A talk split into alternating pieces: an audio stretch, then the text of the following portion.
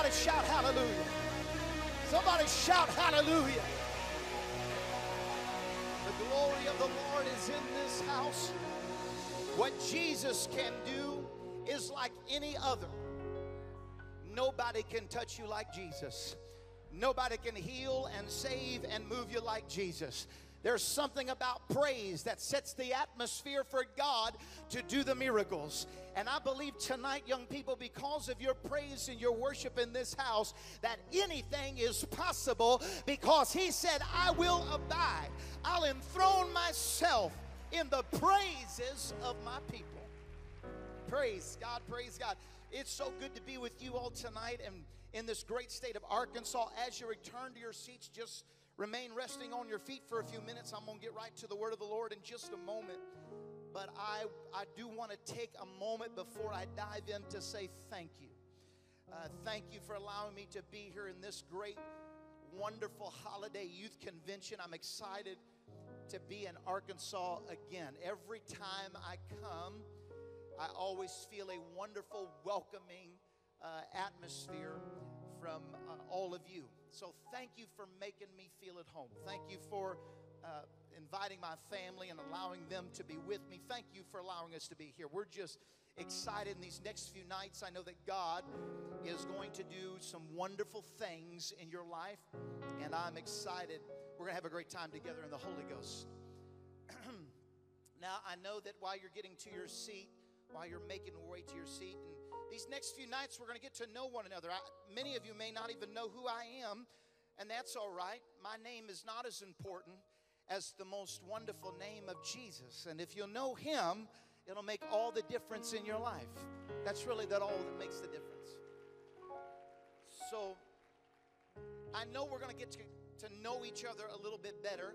I know we just came out of Christmas, but to help my message tonight, and just out of the good kindness of my heart, I wanted to give everybody, uh, uh every student in here a gift. So I'm going to ask those, I don't know who brought them here, but I want to give everybody a gift here tonight. It's a plastic fork. You're welcome. You're welcome. I feel like a Holy Ghost filled Mr. Beast right now. Everybody gets a fork. Is anybody videoing this? We need this video. Yes, everybody's getting a fork right here. This is going to be a viral video right here. No, I don't think so. I want you to grab that fork. Now, now don't poke yourself. Don't poke your neighbor. Just hold on to your fork. I just want you to hold on to your fork. And hopefully that'll have some meaning to you by the time that I get done preaching tonight. But there you go. You can't say I never gave you anything. I at least gave you a plastic fork. So hold on to your plastic fork. While they're passing those out, thank you so much for getting those forks to them. Uh, I just again want to give honor to your district leadership, uh, to your district superintendent, Pastor Gaddy, and First Lady Gaddy. I give you honor tonight. Thank you so much for letting me be in your district and preach to your wonderful young people. These are, are people of tremendous integrity and character and leadership and they have greatly impacted our generation. And I know that you already know this, but you are blessed with some wonderful district leadership in Arkansas. And I give the Gaddies honor and all of the district board, I give them honor tonight. And of course, Brother Jackson, thank you so much for inviting me to come. I am so thankful to be here. I didn't tell him this before I walked up here. That's one of the toughest names, Austin Jackson. I mean, that just should make the demons tremble right there. That I love his name, I love his spirit, and he's such a great leader. And I give him honor tonight. Thank you for letting me come tonight, Brother Jackson. I appreciate you. Brother Lumpkins, so good to meet you. Brother Gonzalez, so good to meet you. And I am excited about sharing this convention with Brother Updegrade. This is our first time meeting, but I already like him. I mean, he smiles just about as much as I do. And uh, we're just going to have a great time together. And I, I, promise you, I can't wait to hear him speak in the morning. I know the Holy Ghost is going to speak some good things to us. And so I'm delighted uh, to be with him tonight. I know I have a lot of friends here in Arkansas. I'm not going to begin to name names, but you know who you are, all two of you. And I just want to say, no, it's probably more than two, but there's a lot of friends here. And I'm just so thankful to see you again. And uh, some of you went to New Life when you lived in Missouri, and it's good to see what God's doing through your life here in Missouri. So I give you honor tonight. And again, just lastly, before I go to the word, let me say how good it is to have my family with me. My wife, Brianna, and Breely Reagan, and Gentry are with me, my three teenagers. Thank you for letting my family come. I'm so delighted that they're here. I told Brother Gaddy, I preach so much better when my family is here. You all are in for a treat. You don't even know it. Since my family is here, I'm telling you, it's about to happen tonight. So thank you for letting them come. I hope you all had a wonderful Christmas, wonderful time together. Are you ready for the word of the Lord tonight? Are you ready to hear what the Spirit is going to say to the church? All right, I've already given you a gift. Now I want to take you to one verse of Scripture. So if you've got your Bibles or your devices, turn to Jeremiah chapter 29 and verse 11. This is one of my life verses. This is one of the verses that means so much to me. Many of you could probably quote it, but I want to read this one verse of scripture in your hearing before I preach the word of the Lord to you tonight. The Lord speaks through the prophet Jeremiah to the remnants that are in Babylon, and he says, For I know the thoughts that I think toward you, saith the Lord. Thoughts of peace, not of evil, to give you an expected end. Another translation says to give you a future and a hope. That's the kind of God that we're serving tonight. The kind of God that has good thoughts towards you. He's got thoughts of peace, He has thoughts of a future and a good hope for you tonight. And so I've come with a good word for you young people on this very first night. I have come to dispel and to drive out every demonic voice that has speaking to you that's been trying to whisper in your ear and tell you it's over, that it's done, that God has nothing better for you, that you've messed up so much that you could never be anything for God. I have come to kick the devil in the teeth tonight and let him know and remind him that greater is he that is in us than he that is in the world. Is anybody ready to put a stomping on the enemy tonight and lift up the name of Jesus and receive the word of God. Would you set your Bibles down and one more time raise your hands, lift your voice, and would you ask the Spirit of the living God to speak to you tonight? Heavenly Father, thank you so much for this atmosphere of praise. Thank you, Lord, for these great young people and youth pastors and pastors and leaders that are here tonight. We are gathered in your name and humbly submit ourselves to your word. I'm asking that you would please speak to us, open up our hearts to receive it, and not just be hearers, but doers of the word. Thank you for what you're about to do in the lives of thousands of young people tonight. I give you honor and I give you praise. In Jesus' name we pray. Hallelujah. I want to preach from this subject tonight. Hold on to your fork. Hold on to your fork. I want you to turn to three people before you're seated and tell them, hold on to your fork.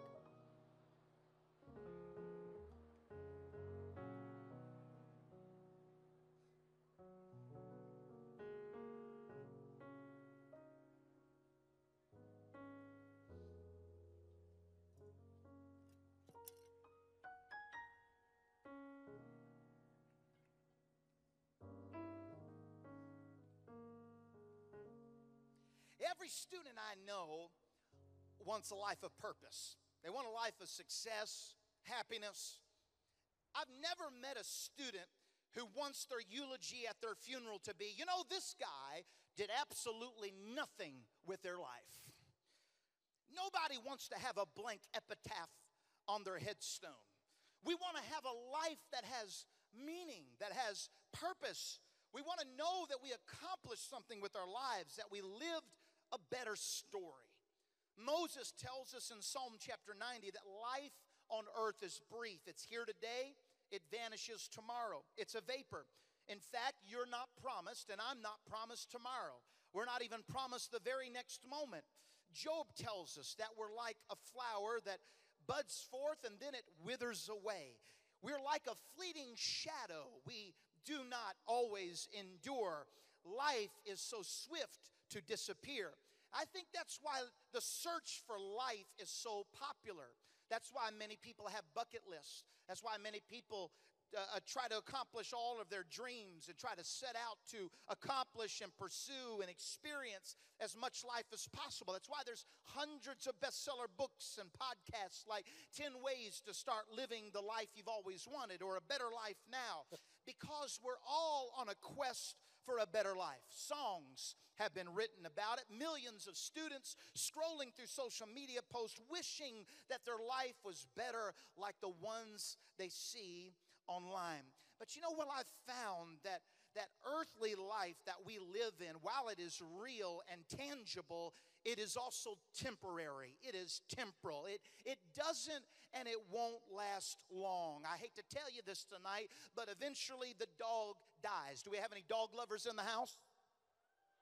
We have any cat lovers in the house? The altar's open. Come now. The altar is open for you. Just want to set that up right there. The dog eventually dies, or the cat eventually dies. The money gets spent. The refrigerator quits working. Friends move away. The body changes. It gets older. Responsibilities change. The car rusts. On and on, our life decays.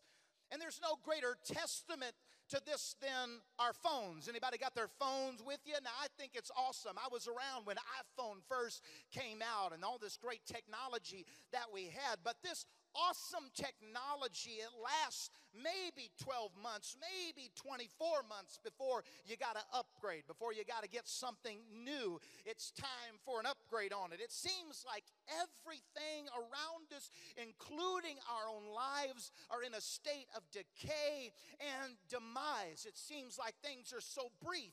And so we're grasping and we're reaching and we're pursuing and we're tasting and we're experiencing and we're looking for something that adds value and meaning to our lives. We hang around people that hopefully will give us value, that makes us feel good, that, that props us and, and compliments us and helps us to feel like we're doing something of value. Can I tell you here that God has good thoughts towards his people? He's got good thoughts towards humanity. In fact, ever since the beginning of time, God has been interested in giving mankind life. He's the one that breathed into man and he gave man a living soul. Genesis 2 9 says, And out of the ground made the Lord God to grow every tree that is pleasant to the sight and good for food, the tree of life also in the midst of the garden. He literally made a tree and he he called it the tree of life because he wants us to have life. He wants us to enjoy and have pleasure and to experience life the way that he designed and created it. He didn't also he didn't just create the tree of life, but he also created the tree of knowledge of good and evil because he doesn't want a bunch of robots that serve him. He doesn't want to just have people forced to love him. He wants wants people of a willing heart, like a bunch of young people I saw tonight with their hands lifted up. Not because somebody made you do it, but because you wanted to do it. I, I, he wanted people that'll sing and lift up their voice in unity, not because somebody was making you sing, but because you love to praise the Lord. And God enjoys that. God wants you to experience life. My question is this all the way in the beginning, why didn't Adam and Eve immediately reach for the tree of life? Why didn't they reach out and grab hold of it? I don't know. I think maybe they took what they had for granted a little bit. We all do it. Or maybe they were too busy to think about it. But whatever the reason, they never ate from the tree of life. God was interested in sustaining their life and moving them forward, but they never eat, ate of that tree of life, but they did eat of the tree they weren't supposed to eat. And so Eve was deceived into believing that she could be her own God. And Adam, like any guy, just wanted to be with the girl. And so Adam grew silent and didn't stand up for what he knew the truth to be. And so Adam disobeyed, Eve was deceived. Both of them forfeited their right to eat from the tree of life. They're driven from the garden lest they should eat of that tree of life and become immortal beings in their sinful condition. And God commissions the tree of life to be guarded by two angels and a flaming sword in front of them to deprive man of the possibility of making himself immortal while sinful. That was a blessing from God to the human race because to live forever, immortality apart from God, is a curse rather than a blessing. Can I just deviate a little bit to tell you that's what hell is going to be. Hell is going to be complete separation from hope and joy and peace and love from God. And God said, I don't want my people to experience that. I don't want them. So He cut them off from the tree of life so that He could work out His plan that He had since the beginning of time. Adam and Eve disobeyed God. They wanted life on their terms, they wanted the burger Burger King life, have it your way. That's what they wanted. I remember whenever I was graduating Bible college. I was in my last year, and I had a bunch of friends that were around me, and they were all talking about what they were going to do, where they were going to go, and they had opportunities here and opportunities there. And uh, they started asking me, Aaron, what are you doing? Because word had got around. I know this may be news to everyone here, except for the few people at Bible college that I was with, but word got around that I was the the UPC Pentecostal poster child. This is it. I know. I felt the same way that you did. I said no. But you know, the more that I heard that, then the more I started to think, you know what? I mean, humbly speaking, I do have it together. And so, but you know, I went into prayer and I said, All right, Lord, here I am, your humble poster child. It's a rough job, but somebody has to do it. So, Lord, what big opportunity do you have for me? Where are you going to send me? What grand thing have you prepared for my life? And I went into the prayer room because that's a good place to find out your destiny and your purpose. I went into the prayer room and I fasted and I prayed. And I did hear a word from the Lord. And I was strongly impressed from His Spirit. And here is what God told me God told me, son, I want you. Mm, if I had a drum roll right now, He said, I want you to go back home. I'm sorry, what? You're talking about my home now. You may not know where I was born. I was born and raised in Dupo, Illinois. Loved it, have a lot of appreciation for it. It's about as small as its name. They tried to get a McDonald's and Taco Bell in this little town, and they voted it out because there's a little greasy spoon spot that's in there who's the police chief's wife owns, and they wanted to keep that. It's still there to this day. Babe, do I go by and I grab little cheeseburgers from this little joint? But they kept everything out because they want to keep this town really tiny and really small. I mean, and there was nothing in this town going on, and my dad and mom were pastoring in this church, and I said, God, surely I didn't hear right from you. Surely you're not asking me to go home because that's not what I want. I don't know if, if, if I don't know if you heard me correctly, but I've got other plans. I've got other things that I'd like to do. So I'm just waiting for the big thing. And I kept going back to God, and, and that's what I kept hearing. I was sitting in the room one day with a good friend of mine, and he was trying to be nice and trying to and be hopeful for me. And I told him exactly, I told him exactly what the Lord had told me, what he wanted me to do. And he said, Aaron, he said, man, he said, That's it? He's like, I really think you got other opportunities out there for you. I know. I'm as shocked as you are. I mean, I don't know who God thinks he's working with here, but I don't know if he's heard everybody else that's been talking about, but I'm somebody.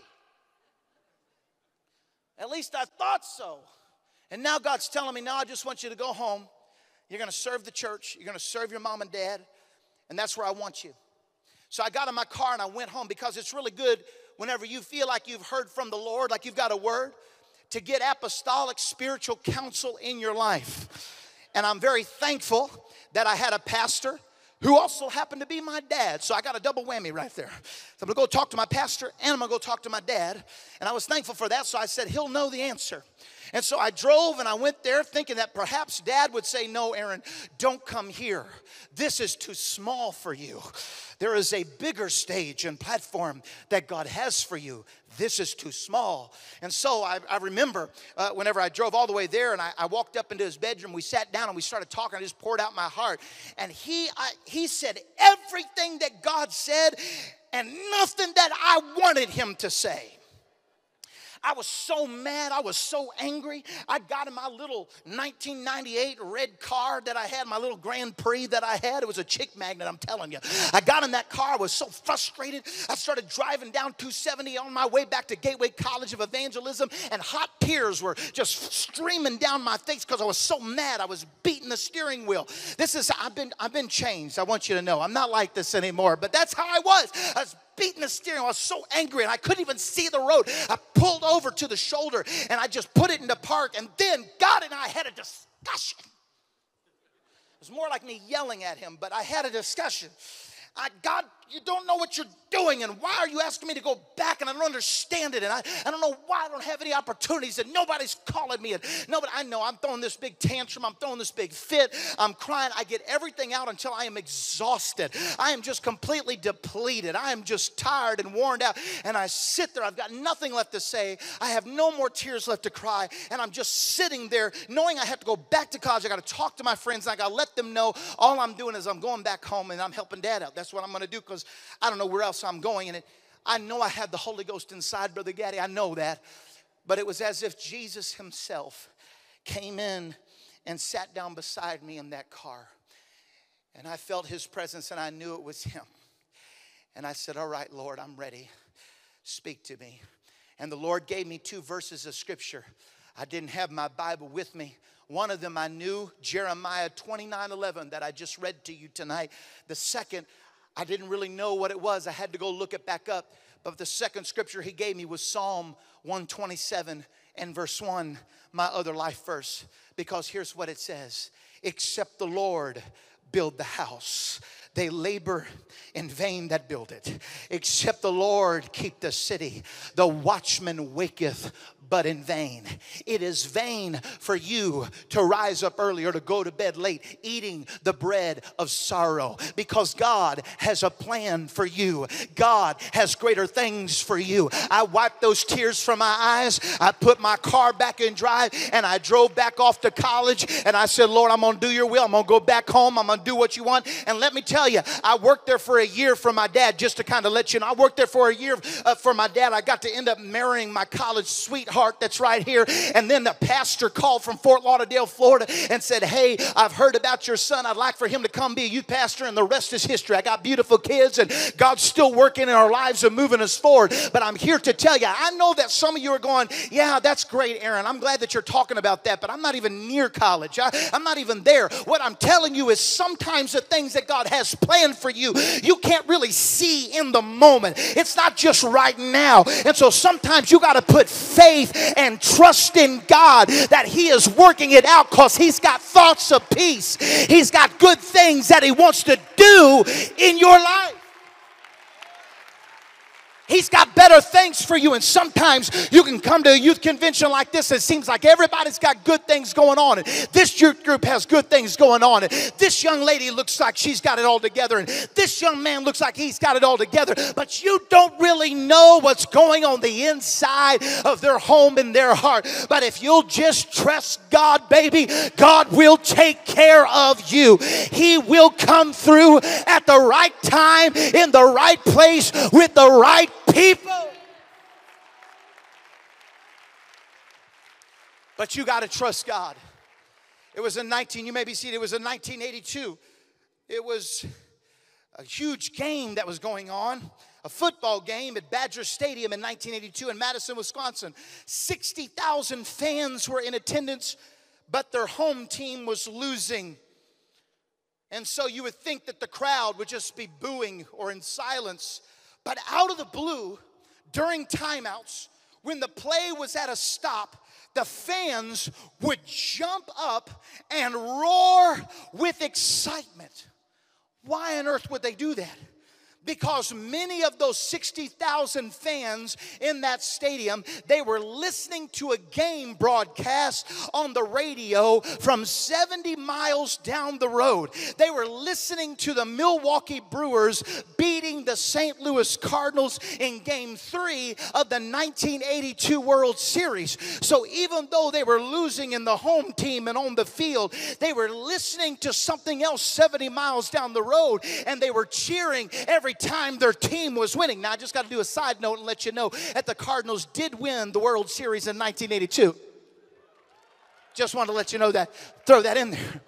But that, that audience started shouting and started cheering. Why? It doesn't look like you're winning and it doesn't look like it's all going good for you, but they heard a word from a distance. They heard a word of something good that was coming down the road. They heard a word of something that was just a little bit farther off. I know that some of you were up here worshiping and dancing, and some of you were sitting, and maybe some of you were thinking, why are they dancing like that? And why are they worshiping like that? Why are they praising like that? They're their life isn't together and they got problems that's going on in their life. But let me tell you, we hear another word from heaven. We hear that God is doing something new and something great and something. Well, I hear the Spirit say, I have just begun. I am just starting to do something. Don't count God out just yet. Don't count out God just yet. Some of you are being, oh, I feel the Holy Ghost in here tonight. Some of you are being sold a bill of goods. The devil has lied to you and told you that your life is over and through it blows my mind because I look at my teenagers, I look at them 13 or 12, 14, and 16. I look at them and I wish that I was back then sometimes. Sometimes I don't. But sometimes I wish I had a redo and I could go back again for when I was young and not 41 years old out of breath. Sometimes I wish I could go back to the energy and the spunk that sometimes young people have and go back and look. But I'm just here to tell you some of you have been listening to the wrong voice in your life and you think that it's all done and it's all over. And you look in the mirror and it's not who you expected and not who you thought you would be. And you have counted yourself out. And the devil has whispered and put lie upon lie. And he has convinced you. I feel the Holy Ghost sitting here tonight talking to somebody. Some of you have had thoughts of suicide and thoughts of giving up and and thoughts of walking away from the church and thoughts of giving up on your youth group and thoughts of setting a meeting up with your pastor and telling your pastor, I'm done and I'm through. But I'm here to tell somebody in the Holy Ghost that God is just beginning and God is just starting with you. Don't give up now. Don't turn around now. You've come too far. You need to stay with it in Jesus' name.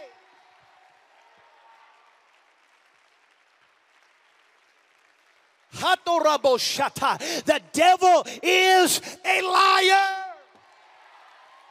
I said he's a liar, and I've come to expose every lie that he's told every young man and every young lady in this place. He is a liar and the father of lies, and there is no truth in him. He has convinced you that you're not a child of God. He's convinced you that you'll never be better. He's convinced you that there's not a ministry for you. I'm here to tell you the devil is a liar.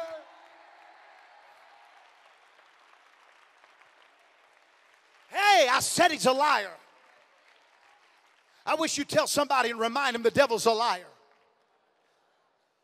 Yeah, the devil's a liar. He comes as an angel of light, paints himself up real pretty. He pretends like he's got it all together. He'll sound like it's the voice of God. That's why you need your pastor. That's why you need your Bible. That's why you need a prayer room so you can discern between the voice of God and the voice of the enemy. And you don't have to wait till you're 20, 30, 40, or 50 to know the voice of God. I feel the Holy Ghost on me right now. Some of you, you don't need to wait. I thank God I pastor a church, but you don't need to wait for your pastor to tell you what the Word of God is. You need to get it into the Word of God yourself and then let your pastor confirm what God has been speaking or let you know that it's not right, but you can hear from God. You've been listening to the wrong voices. You've been listening to all the other voices This is why you're confused. I know this isn't for everybody, but you need to pray with me. If this isn't for you and you're clear on who you are in Christ and, and God's got his plan and hand on you and you know and, and you're set and you're settled, that's fine. But there's a lot of people, Brother Jackson, that aren't settled. Yeah, put your hair up, put your tie on, but I can see you in the Holy Ghost. You're not settled. I said, You're not settled. And at the first sign of trouble, at the first sign of the sniff of divorce in your home, at the first sign of a bad grade, at the first sign of a friend walking away from you, you're about to give up on everything that God has placed and instilled on the inside of you because you're listening to the wrong voices. But I have come to sound a bell. I have come to shout it from the rooftops. I've come to preach a truth that will set you free, and that is God is not done with you yet.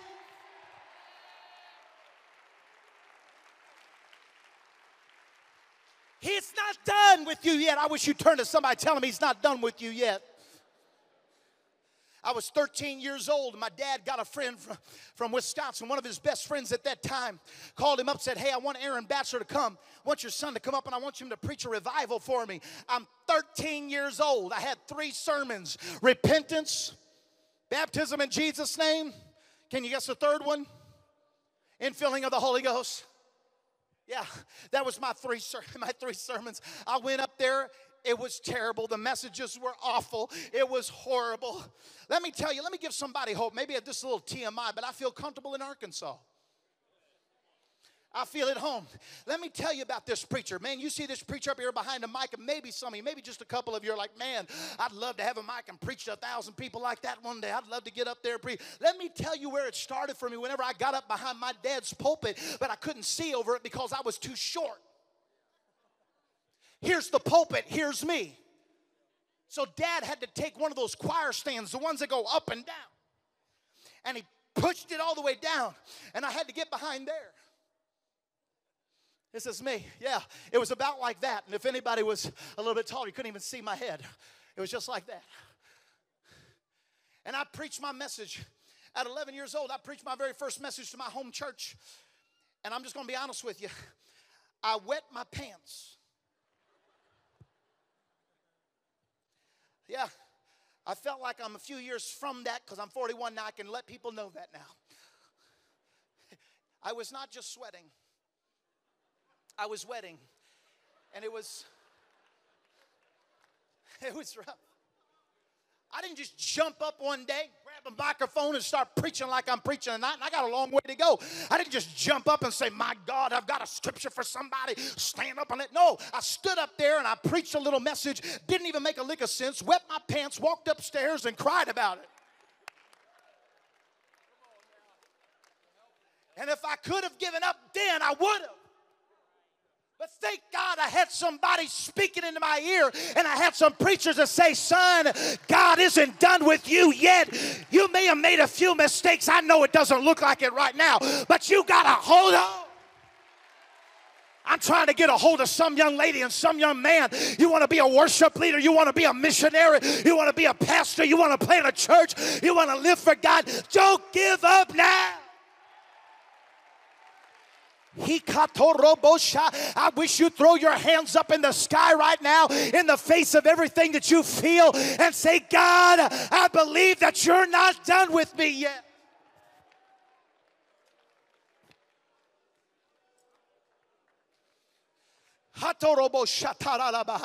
Come on, that's it. Lift up your voice right now. God, you're not done with me yet. You're not through with me yet. You're just beginning.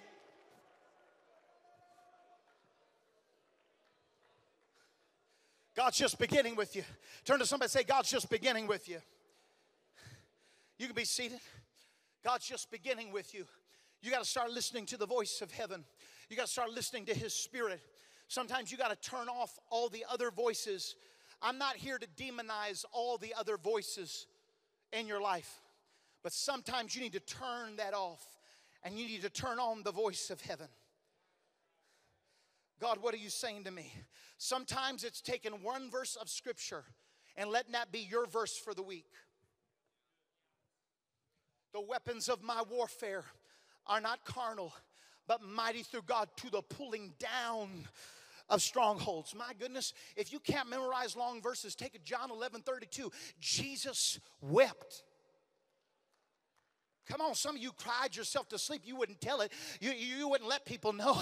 But some of you have shed some tears. You've been frustrated. You've been angry. You've been embarrassed by the things that you have done. And sometimes it's good to know that Jesus was just as human as we are and that Jesus could feel emotions and sorrow and Jesus could feel loss and he could feel lack of faith and Jesus wept. Sometimes it's just good. All I'm telling you is just get a verse in your scripture in your mind in your heart and take that through the week and let that be your verse for the week. But my God shall supply all of my needs according to his riches and glory. He's going to take care of me. The Lord is my shepherd. I shall not want. The gates of hell shall not prevail against the church, and that's me.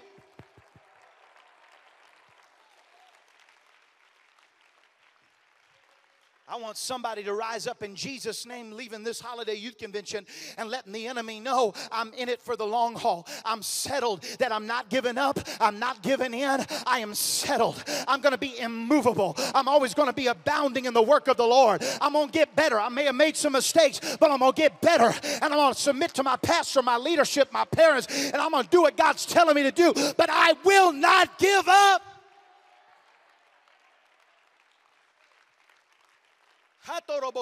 Clap your hands unto the Lord right now if you love Him tonight.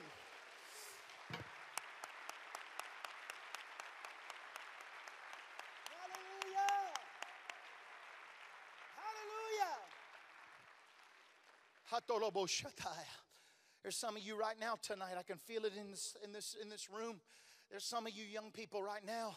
You've been so depressed because it seems like people are outpacing you and out ministering you and outdoing you. And you've been judging yourself by the Instagram photos and the TikToks and the social media and just hanging out with them. And you're judging yourself based on what their performance is and what they have done. But God doesn't look on the outward appearance like we do. That is immaterial. That's the cheap part of it. But God looks at the heart, He looks on the inside. You really want God to raise you up? Are you ready for it? Here's the key. You guys ready for God to raise you up and God to use you and you to get God's attention? Are you ready? How many really want to get God's attention? I do.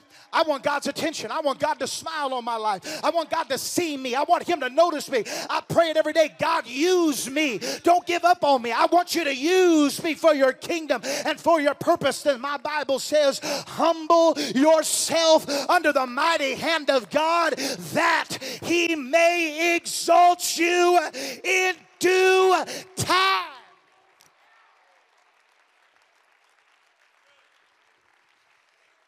It may not be my time yet, but my due time is coming. My due time is coming. I got a due time. I got a due time. So until that due time comes, I'm going to humble myself in fasting. I'm going to humble myself in prayer. I'm going to humble myself in serving. I'm going to humble myself by loving because one of these days God is going to elevate. Yeah, God's going to lift me up. Why don't you grab that fork? Get that fork out wherever you got that fork. Hold on to your fork.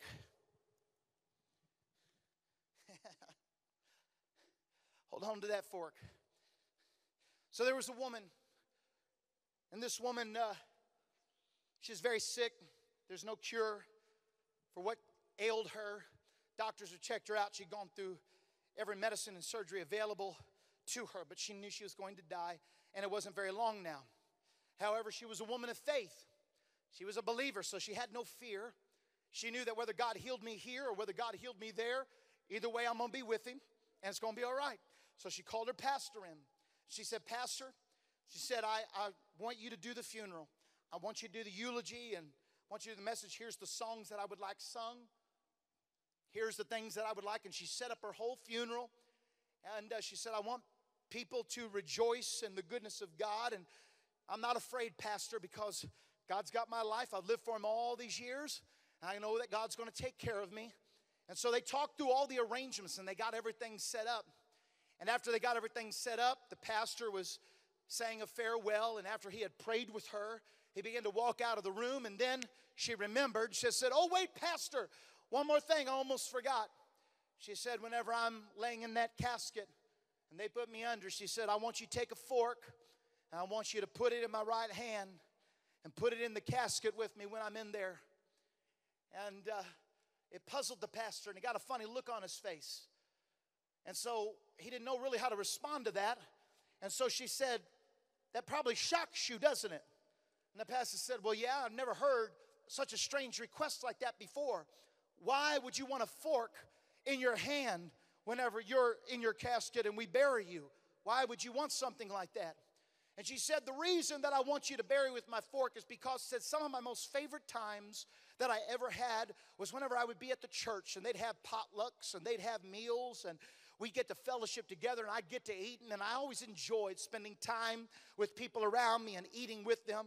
But she said the most special moment about it was whenever the meal was finished and completed and it was all done, and they'd come by and they'd take my plate and they'd take all of my trash and they'd move that away from me, but then they'd lean down and they'd whisper to me, Hold on to your fork.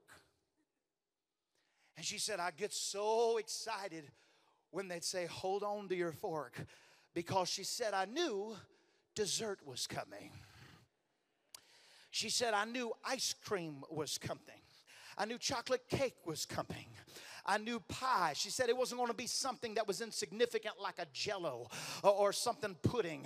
She said, I knew it was going to be something rich and delicious, something so sweet and wonderful and savory. And so she said, I always loved it whenever they would say, hold on to your fork because something better was coming. So she said, Pastor, whenever I get buried, she says, I want you to take my fork and bury it with me. And when people walk by my casket and they look in and say, Why is sis holding a fork in her hand? She says, Then I want you to get up and let them know, don't worry about her because something better is coming for her. What I felt in the Holy Ghost to tell some of you young people is to grab hold of your fork because something better is coming for you.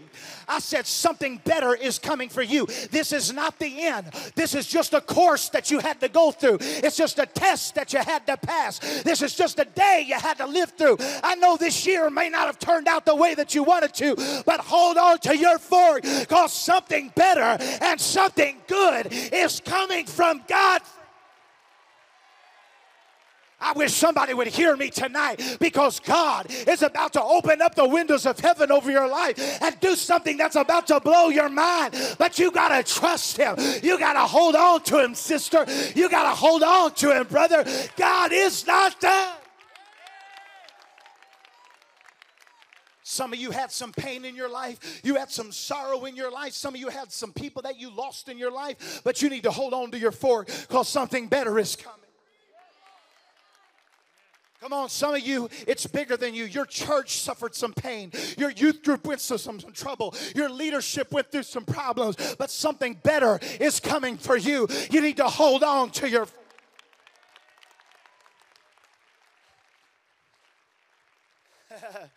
Jesus is sitting at the Last Supper and he's eating that with them and he, and he, and he breaks the bread and he gives out the wine and they start taking communion together. And Jesus lets them know one more thing before they leave that night to go up to the Garden of Gethsemane. He says, One day, boys, I'm going to eat this with you again. One day in the new kingdom, I'm going to come back. So, boys, hold on to your forks. Hold on to your forks. Hold on to your force because one day I'm going to eat this with you again. Young people, hold on to your force because one day he's coming again. I know you don't see him right now, but one day you're going to see him split the sky and he's coming back again. I'm telling you, hold on to your force. It's just the beginning of what God is doing. You better hold on. Stay standing with me, musicians. Please come. Raise up that fork right now and hold on to it. You need to hold on to your fork, brother. Hold on. Some of you got callings on your life that have not yet been fully realized. And in this youth convention right here, God is not looking for that entire calling to be fulfilled in the next couple of days. You need to relax a little bit and put some faith in Him. You need to go back to trusting God and saying, God, I'm holding on to your word. I'm holding on to my faith. I'm holding on to you because I know that you're able and I know that you're not done yet. You're not done yet. Now, I know that whenever you get up to your rooms tonight, I know that you may not be alone because we're all crammed in there like sardines. And I know you may not be able to get down on your knees and just cry out all of your heart like the way that you want to. But for the next few moments here tonight in this altar, you've got time and a place to pour it all out. I'm telling you, I have come with such hope in my spirit but I have also come to stand up against the enemy of your soul that has lied to you and deceived you. I'm not going to see another young person, if I can help it, walk away from God. Not in Arkansas. My goodness, I'm going to do everything I can. Your leadership is doing everything they can. Your youth pastors and pastors are doing everything they can. I'm just linking my arms with them. We're not going to see another young person walk away because they think their life is over, because they think it's all done. Don't give up yet. You need to hold on because God is not finished with with you yet. Hold on. I know you made some mistakes. I know you slept around and you shouldn't have. That is not the unpardonable sin. There are consequences. It's devious, it's horrible. But I know a God who can forgive.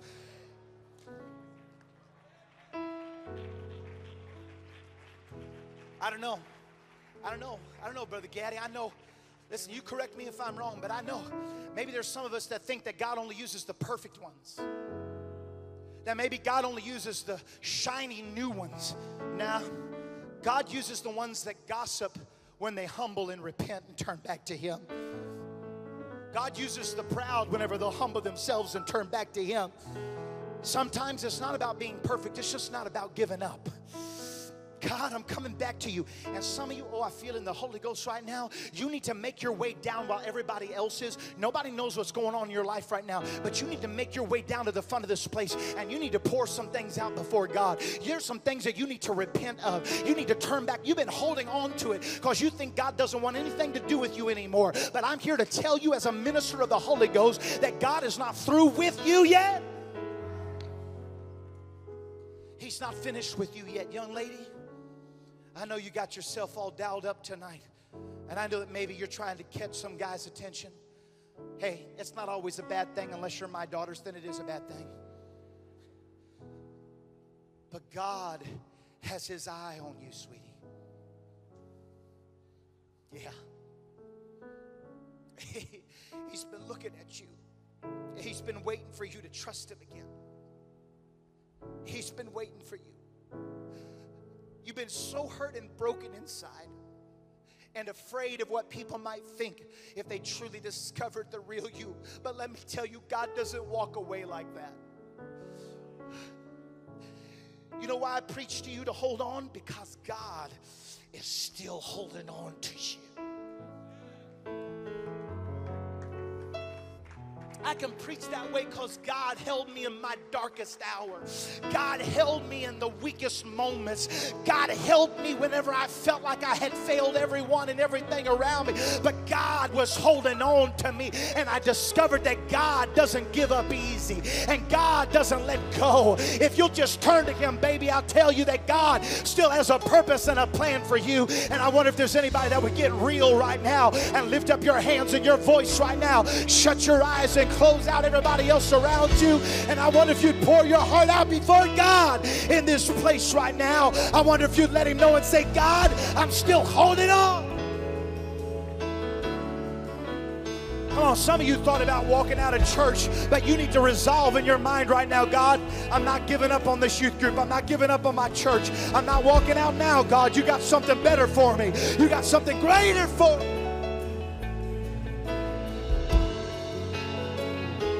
Come on, you got to get serious because the enemy has been trying to kill and steal and destroy your joy and destroy your faith. But you got to get serious about it tonight and say, No, I choose to hold on.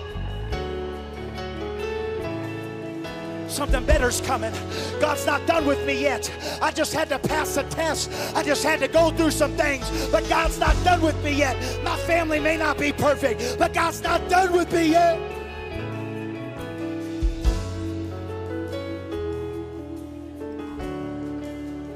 Come on, lift your voice. God sees you right where you're at. Come on, you got to want it. You got to cry out for it. You got to ask Him and say, God, help me. I can't do this on my own. I can't do this on my own.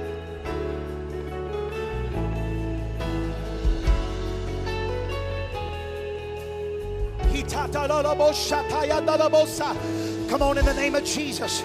I take authority over every wicked spirit, every demonic voice of depression and fear that has plagued the, the minds and the ears of these young people in the name of Jesus Christ. I speak faith right now. I speak hope right now. I speak joy right now. I speak love right now. In Jesus. Come on, that's it. Lift your voice. Lift your voice. Come on, nobody else around you, it's just you and Jesus. Come on, baby, there's nobody else but you and God. Come on, young man, hold on. Don't give up now. Come on, you in the aisle. Lift up your voice. I'm going to be settled. I'm going to hold on. I'm not giving up now. I'm not turning around now Still a strong tower, still a strong tower. Come on, he's got a call on your life. He's got a ministry on your life.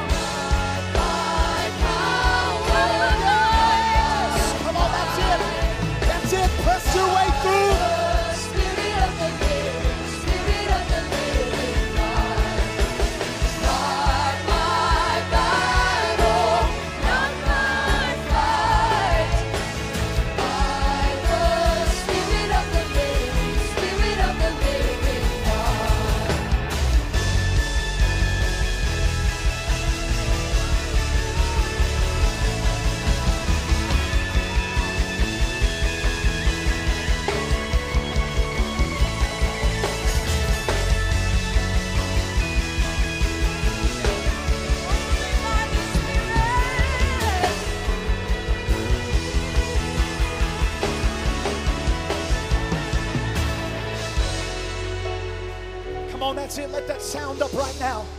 Let that sound up right now. God, I'm not turning back. I'm not giving up. He taught oh,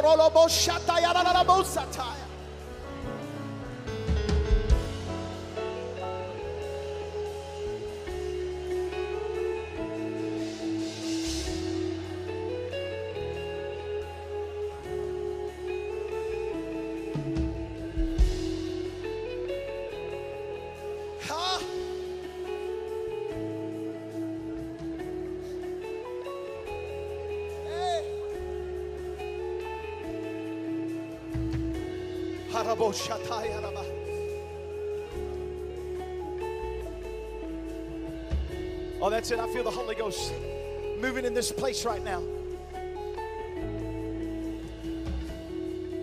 If you can, I need you to hear me just for a moment. There's a reason why the Holy Ghost wanted me to speak to you tonight and let you know because there's other things that God wants to tell you at this holiday youth convention. But you can't receive it if you don't believe that God loves you and has better things for you. You can't receive it. We can't move past because you'll shout, you'll jump, you'll wave your hands and say yes. But if at your core you don't believe that God has something better for you and hold on to His promises and hold on to His word, you can't receive the other things that God wants to give to you. He's got better things than you could even imagine. He's got greater things than you could even imagine. I don't know why I'm saying this right now. And and you talk to your youth pastor, talk to your pastor. All right, I'm just the guest preacher that's coming in. So you need to honor their authority and listen to them what they say. But if there's someone here, don't raise your hand, don't nod, don't look around. But if there's someone here who's been cutting themselves, you've been hurting yourself, listen, I want to let you know tonight that there was one that was already bruised for you. There was one that already was cut for you. He's got something better for you, baby. He's got something better for you. You just got to hold on. And sometimes, whenever you're not at a holiday youth convention, maybe it's just you eating at the lunchroom at school, maybe it's at the dinner table at home. Every time you pick up that fork, I want you to remember God, you got something better for me. You're not done with me yet. Every time the devil tries to lie to you and tell you you're not worth it, that you're too ugly, that you'll never be anything, that you've messed up too much, nah, God's got something better for me. God's got something greater for me. His grace is greater. Where sin did abound, grace does much more abound. He's got something better for me. But I need us to do something else right now. I hope this is all right. You come grab the mic, Brother Jackson, if you need to. I'll submit to your authority, but we need to do something else right now because you are not alone in this. You need to believe it at the core of your spirit that God is not through and finished with you yet, but you are not the only one that believes that. You're not the only one. That's why they put this youth convention together. That's why they practiced their songs. That's why they got this all together, was because they believe that God has something better for you. That's why your youth pastor does it.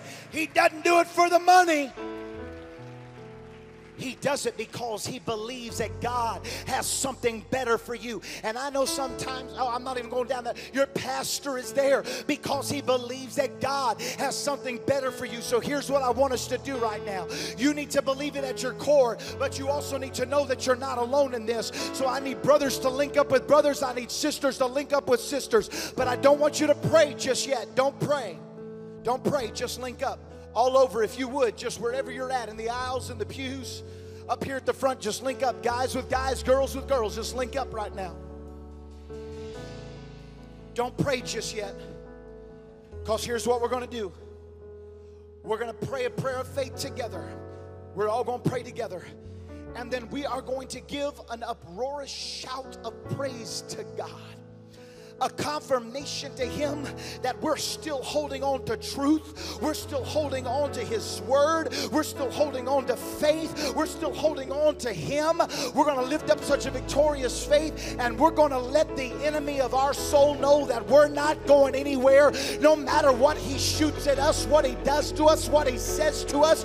He is a liar, but we're in this for the long haul because the Bible says, He that endures to the end shall be saved. You're going to make it to the end? I said, You're going to make it to the end? Are you going to make by His help, by His grace? Are you going to make it to the end? You're not giving up right now. You're not turning in the towel. You're not going to give up in this moment. Right now, you're going to hold on to what God has for you. So I want you to turn to somebody, tell them I'm going to still hold on. All right, we're going to pray together. And whenever we shout hallelujah, whenever you hear that word hallelujah, I want you to shout Lift up your voice. I know you got lung capacity, but this goes beyond just lung capacity. I need some soul capacity. I'm talking about the soul that has put their faith in God, that has anchored themselves down in His Word, that says, I'm not giving up, I'm not going anywhere, I'm holding on to this thing. I need that soul to shout out hallelujah with me in just a moment. Are you ready? I want you to link up, close your eyes. Let's pray together right now. In the precious name of Jesus, Heavenly Father, I thank you for these young people. I thank you that you have uniquely joined us together in this moment at this holiday youth convention. I thank you that you're not done with us. I thank you that you're still working on us. I thank you, God, because better things have yet to come. I thank you that the enemy is under our feet, that the devil is a liar, but you are true, that your word remains, and we have faith in you tonight. I thank you that there's young people here that are not going to give up. They're not going to turn around. I thank you that you got better things in store for them.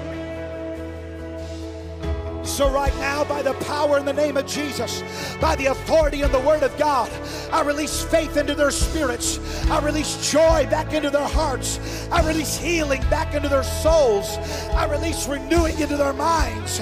In the precious name of Jesus. Now shout hallelujah. Shout hallelujah.